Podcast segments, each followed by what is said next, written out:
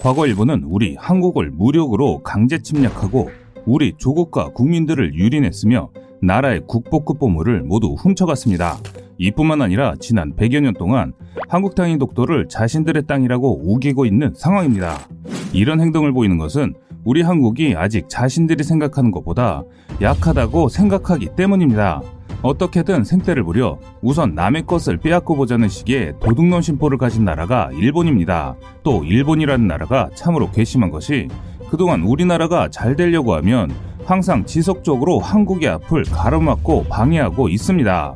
그런데 일본의 이런 행동들은 지금도 계속되고 있습니다.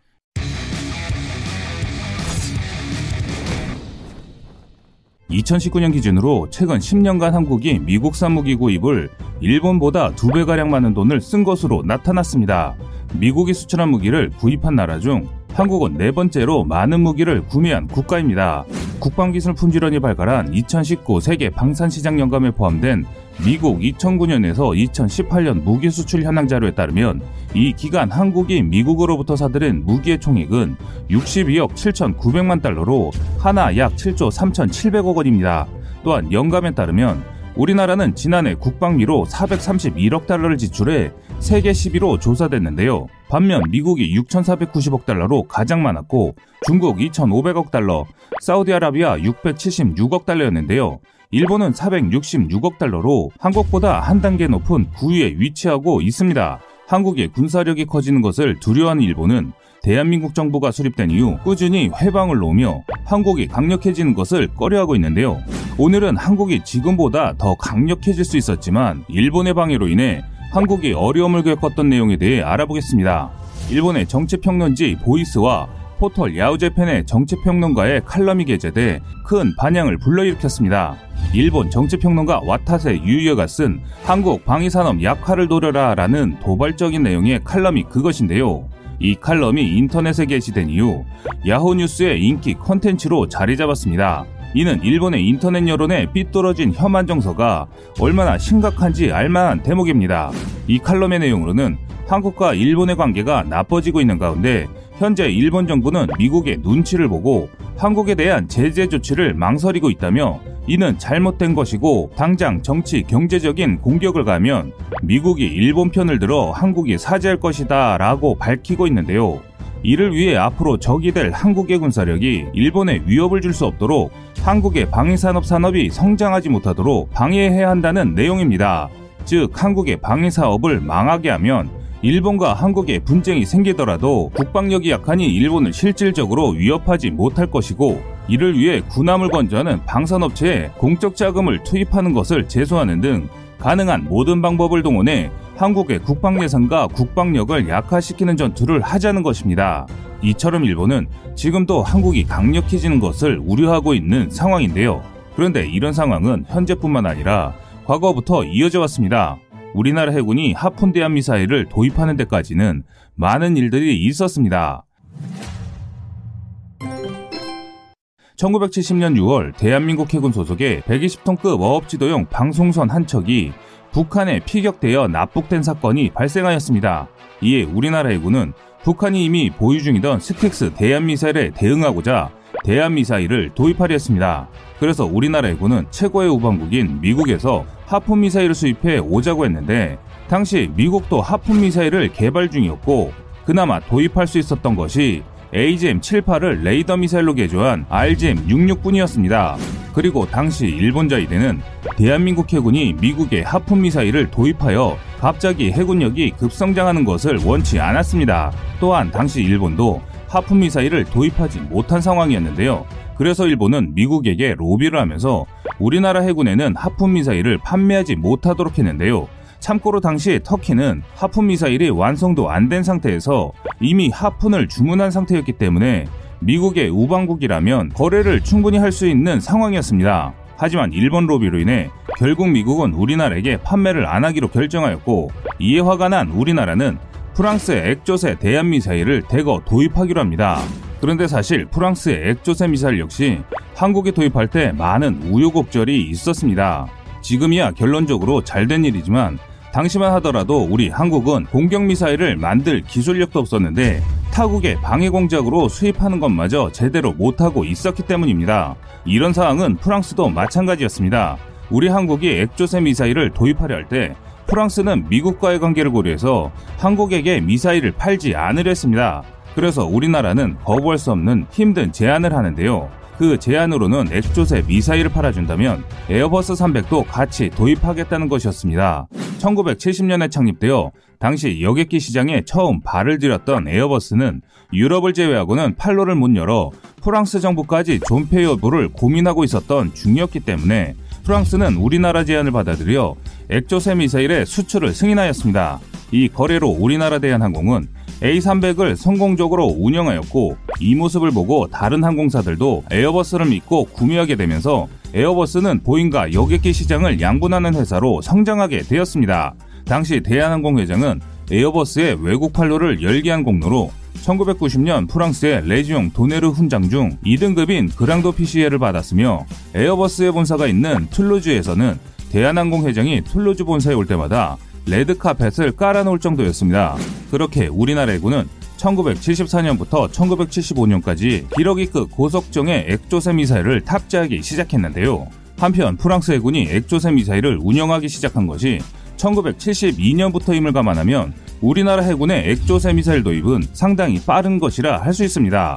우리나라가 프랑스 액조세 미사일을 계속 도입하는 모습을 본 미국은 한국의 무기 구매력이 자신들이 생각했던 것보다 상상 이상으로 상당하다는 것을 보고 이에 시겁하였고 결국 미사일과 여객기 분야 모두에서 주요 고객인 우리나라를 놓치지 않기 위해 일본의 로비를 뒤로하고 1975년에 대한민국의 하푼의 판매를 허가하게 됩니다. 그렇게 우리나라 해군은 1977년부터 하푼 미사일을 도입하였습니다. 결과적으로 대한 미사일의 쌍벽을 이루는 하푼과 액조세를 한꺼번에 운용하게 된 우리나라 해군 전력이 엄청난 급상승을 하는 계기가 된 사건이었습니다. 반면 우리나라의 하푼 미사일 도입을 방해하던 일본은 결국 배만 아파하다가 4년 뒤인 1981년부터 하푼 미사일을 운용하기 시작했습니다. 사실 우리가 하푼 미사일이라는 단어를 많이 접해봐서 그렇지 하푼 미사일은 상당히 훌륭한 대함 미사일입니다. AGM-84 하푼은 미 해군에서 개발한 세계에서 알아주는 대함 미사일입니다. 하푼이란 단어의 뜻도 고래를 잡는 작살을 의미하는데요. 현재는 대함 공격뿐 아니라 지상 연안 목표물 공격까지 가능한 전천후 원거리의 순항 미사일입니다. 원래는 맥도날 더글라스사에서 제작하였으나 현재는 보잉 IDS에서 생산하고 있습니다.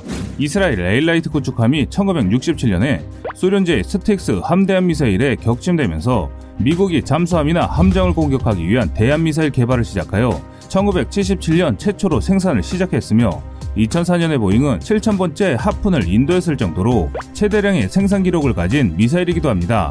그리고 하푼 미사일 시스템은 장거리 원격 지상 공격 버전인 AGM-84E 슬램으로도 파생 개발되었을 정도로 꾸준한 개량을 통해 지속적으로 업그레이드한 미사일 중 하나입니다. 하푼 미사일의 제원으로는 공중 발사식 기준으로 길이 3.8m, 중량 519kg, 직경 340mm, 최대 사거리 110km 이상이며 속도는 아음속으로 850km의 속도를 자랑합니다.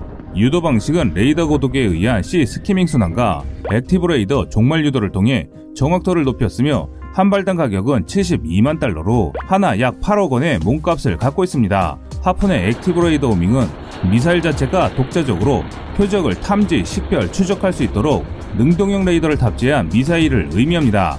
미사일 발사 후 명중까지 모든 과정을 외부의 개입 없이 작동할 수 있으므로 레이더 유도 시스템을 이용해 파이어 앤 포겟이 가능합니다. 이뿐만 아니라 생존성과 유효성을 증가시키기 위해 저고도 sea skimming 순항 궤도를 갖습니다. 그리고 하푼 미사일은 다양한 발사 플랫폼에 따라 수상함과 잠수함까지 발사가 가능할 뿐만 아니라 비행기에서도 발사 가능할 만큼 대한 미사일로서는 거의 미사일의 표준이라고 해도 과언이 아닌데요. 하프는 미 해군이 함대의 기본 대한 미사일로 RGM-84A를 1977년에 채택하여 운용하기 시작하였고 1979년에 공중발사 버전이 해군의 P3 오라이언에 실전 배치되었을 정도로 그 성능은 이미 여러 실전을 통해 입증됐습니다. 또한 AGM-84D는 미 공군의 B-52 폭격기에 탑재 가능하고 미국과 아랍에미리트의 F-16에는 AGM-842를 장착하여 운영하고 있습니다. 또한 오스트레일리아 공군은 F-111, F-18, P-3 오라이언에서 AGM-84 시리즈 미사일들을 장착하여 폭넓게 운영하고 있습니다. 한국은 잠수함용 하프 미사일인 UGM-841을 손원이함에 장착하였고 AGM-841은 F-15K에 장착하고 있습니다. 2015년 11월 18일 미국 국무부는 1억 1000만 달러 약 1280억 원의 UGM-841 블록2 18발을 한국에 수출하고 했을 만큼 하품 미사일은 지금도 함정이나 지상의 목표물을 공격할 수 있고 사거리도 기존에 배치된 것보다 2배 늘어난 248km의 성능을 자랑합니다. 또한 UGM-841 하품 블록2는 장보고급 잠수함에도 탑재가 가능할 정도로 전천후 사용이 가능한 미사일입니다. 반면 엑조세는 프랑스에서 개발된 대함미사일로 프랑스판 하푼이라고 볼 수 있는데요. 엑조세는 프랑스어로 날치라는 뜻으로 날치가 수면 위를 스치듯이 날아가는 것처럼 이 미사일의 개발 컨셉인 sea skimming 비행과 비슷하여 붙인 이름입니다. 당시 초창기의 엑조세는 하푼보다 뛰어난 성능을 자랑했습니다. 포클랜드 전쟁에서 방공 구축함인 42형 구축함 셰필드를 단 한 발로 격침시키며 대한 미사일의 패러다임을 바꿨으며 액조사에서 나온 C 스키밍은 요즘 나오는 대한 미사일들의 필수 요소가 될 정도로 모든 대함 유도 미사일에는 장착되고 있습니다. 하프는 중기형부터 C 스키밍 기능이 들어갈 정도로 액조사의 성능도 뛰어났습니다. 세계 200개가 넘을 정도로 많은 나라가 있지만 한국은 대한미사일의 1, 2격인 하폰과 액조세를 모두 사용하고 있는 몇 안 되는 나라입니다. 또한 한국은 하폰을 못 팔게 하려던 일본의 치졸한 계략을 깨고 일본을 바보로 만든 똑똑한 나라입니다. 미국의 하폰 판매 거부는 당시 일본 자신들도 가지지 못한 무기에 한국 보유를 저지하기 위한 방해 로비 때문이라는 것이 정설입니다. 하지만 한국은 이런 어려운 환경에 굴복하지 않고 도입선을 과감히 다른 곳으로 돌려 오히려 더 적극적인 행동으로 미국을 놀라게 했을 뿐만 아니라 한국이 액조세를 도입한 직후에 곧바로 하푼의 판매를 승인했을 정도로 구매력이 있는 가치 있는 국가라는 것을 보여줬습니다.